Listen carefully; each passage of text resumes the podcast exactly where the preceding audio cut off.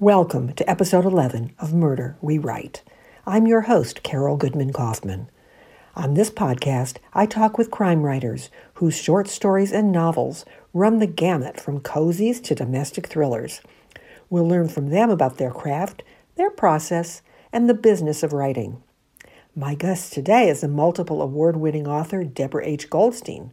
Debra is the author of Kensington Press's Sarah Blair mystery series cozies. But she's much more than that. Debra's been a judge, a litigator, and a civic volunteer. So we'll find out if and how all these different roles have influenced her writing. So let's jump in. Welcome, Debra, to Murder We Write. First, let's talk about your background. You've been in publishing and the law. You've even been a Jeopardy contestant. Can you give us some details? Carol, thank you for having me today. I deliberately graduated college early so that I could try to find out if I could find a job in publishing and accomplish my other goal of being on Jeopardy! Two days after graduation, resume in hand, I flew from Michigan to New York and started my search. In case things didn't work out, I typed law school applications by night figuring I could go the following fall to law school. I was very fortunate. I met both of my goals, and I realized very rapidly that being at the bottom of the publishing heap was not something I wanted to do. So, having accomplished the goals, I went to law school in the fall. Law school um, was an interesting purpose for, for me, but it kind of stifles the writing. So, I went ahead and, as you said, I graduated, became a litigator, had a case of first impression in equal pay, and was fortunate enough to be appointed to a judgeship at age 36 and sworn in at 37 when the average age was 58. So that's quite a background there, Debra. How does any of it impact your writing, if it does at all? My first published short story, Malicious Mischief, featured a young attorney.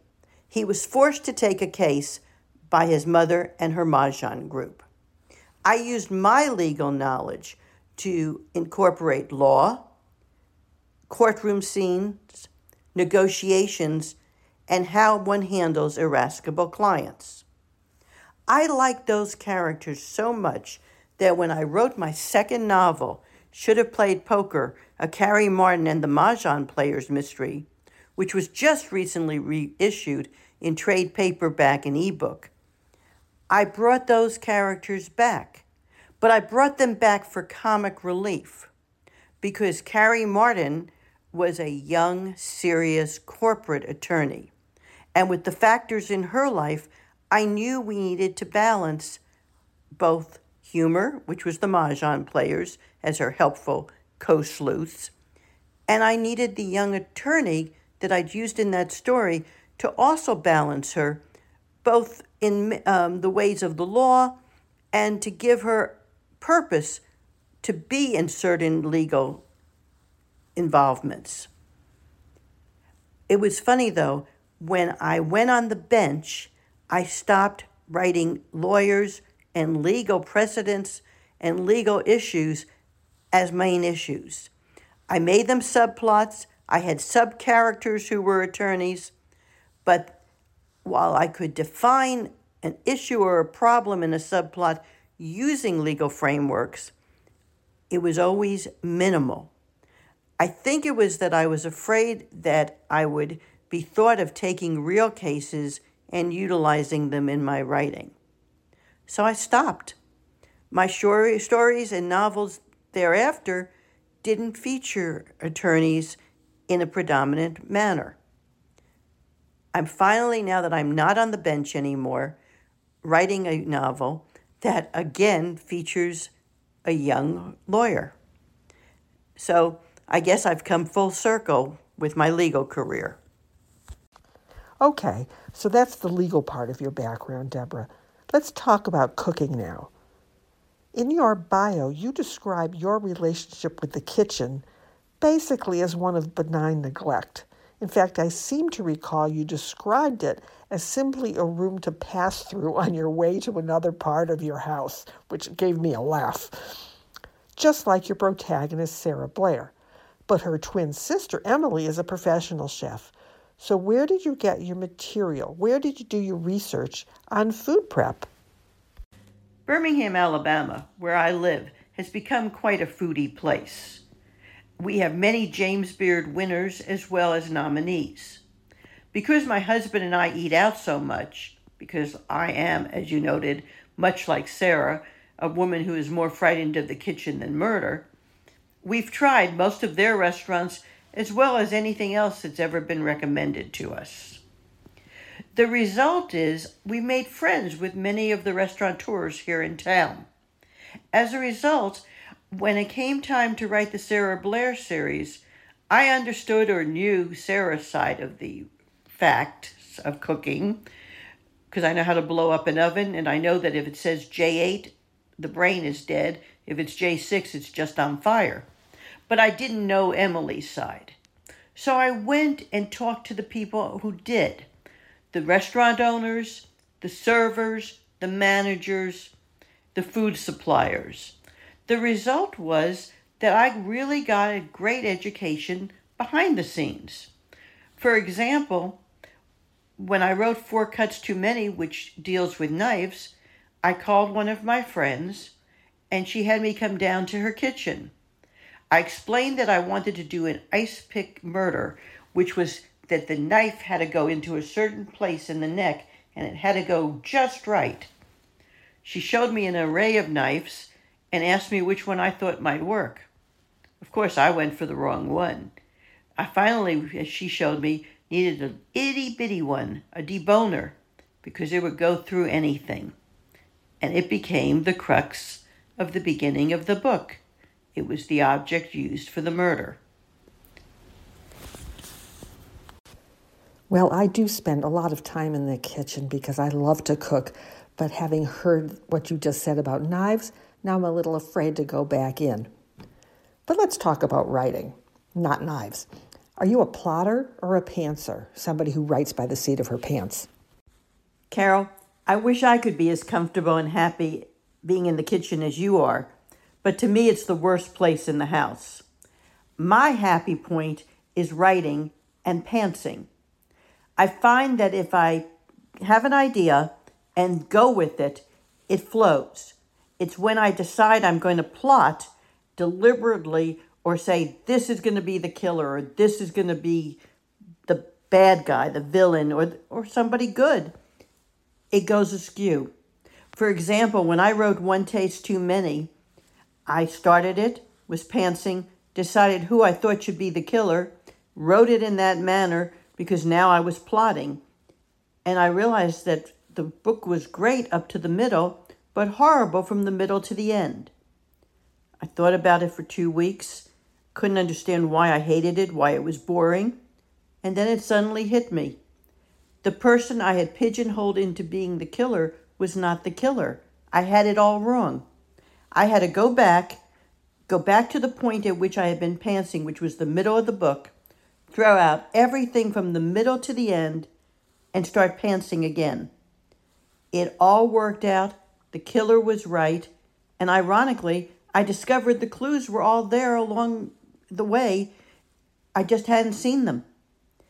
I have an editor who likes me to give him a very tight synopsis, which in a way is like plotting. But the funny part is, I don't think I have ever written a book from book two to five where I haven't had to send him an email saying, I had a little change. I hope you don't mind. I added this character. I did this. Because my pantsing nature took off, and that's what made the book good. It really is amazing the variety of writing styles that people use. Um, my friend and fellow writer Janet Ray Stevens likes to call her hybrid plotting and pantsing style plotzing, which I think is a riot. She's not even Jewish and she's plotzing. Anyway, a little bit more about process. Do you write every day? Do you aim for a certain number of words when you're writing? Do you have a room of your own? I love Janet's phrase plotzing. And I am Jewish, so I very much appreciate it. Yes, I have a room of that I write in. It's a garden type room, lots of windows, lots of light, lots of music. I like to write to show music. So I sit here in a chair that once belonged to my father and that as a child I played on.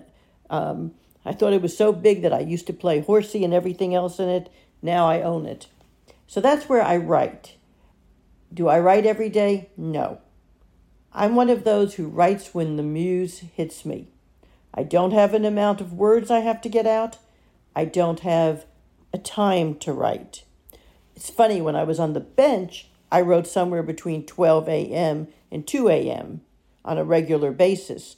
But now there's no schedule and there's no commitment to writing every day. But I am one of those that once I get into writing a story or once I get into writing a chapter, I lose all track of time. If the piece is really working, I'm in another zone. And that is a wonderful feeling. Of course, if it's not working, um, I think of some other phrases that might be very close to what Janet comes up with. So you do have a room of your own, just like Virginia Woolf. That's fabulous. Speaking of famous authors, do you have any particular idols in the mystery genre, and have they influenced your own writing style? For me, there are quite a few that I have been influenced by. For the cozies, there's no one more so than Carolyn Hart, though in more recent times, Barbara Ross runs a close second. In more traditional suspense, I always look towards Phyllis Whitney, and then more recently, Hallie Ephron and Hank Phillippi Ryan. For the saga, Marjorie Osterman's Damned If You Do, Damned If You Don't can't be beat. And in the short story, while I love Michael Bracken and um, a few others, B.K. Stevens is my idol for the short stories that she wrote. So, which aspects of these different authors have influenced you the most? For example, in character development, or in setting, or in plotting? Carol, Hart and Ross to me are purely character. They have strong plots, but it's the characters that intrigue me. They write them so well and they feel so much like you're your friends, they're your family. I want to read each book. I look for their novellas, I look for the next book because you want to know what's going to happen to these characters. You're part of their family. When it came to B.K. Stevens, I looked at the complexity of her work. She had wonderful twists she used precise language. She only had so many words to deal with because she was either doing a short story or a novella. She didn't have time to rattle like you would in a novel. She didn't have time to waste a chapter or page or even a paragraph. But she was so precise in what she wrote and so um, her topics she would she could be writing about tenure, she could be writing about divorce, she could be writing about marriage, and she just nailed it. If I could write a story half as good as she, I would be in heaven. For Hallie Ephron and for Hank and for Phyllis Whitney, I look for story and setting because you have to have the setting of each of their books to know where it's taking place, but then it's a matter of the story evolving. I don't care about following some of their characters from book to book. I do care about following them in the particular book I'm reading because it's the plot twist, it's the story twist that intrigue me. And it's still Marjorie Osterman who, to me, put it all together. Damned If You Do, Damned If You Don't was a book that I picked up as a kid. I had an aunt who used to encourage me to read and loan me books. Well, I quickly outpaced her uh, children's section, so I started reading her adult books. And tell me what kid's not going to be intrigued by the title, Damned If You Do, Damned If You Don't. I mean, I grabbed it. But, you know, obviously I didn't understand all of it then, but it captured setting, New York. It had a generational story.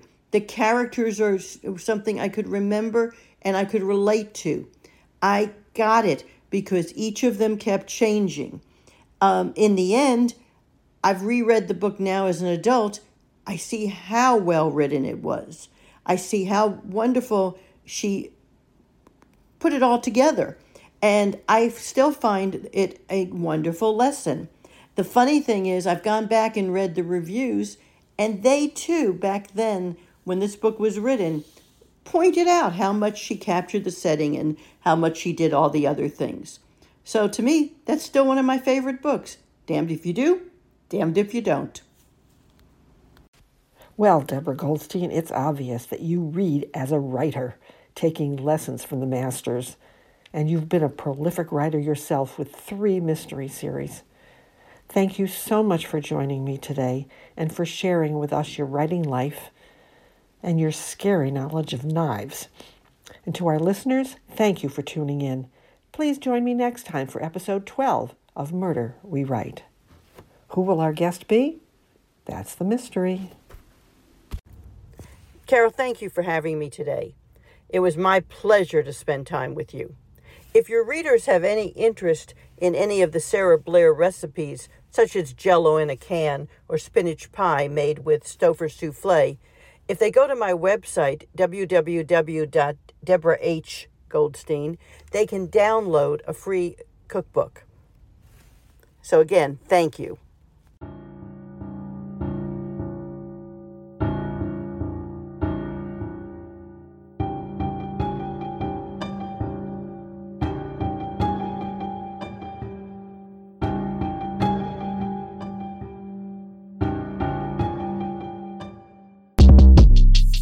Short Cast Club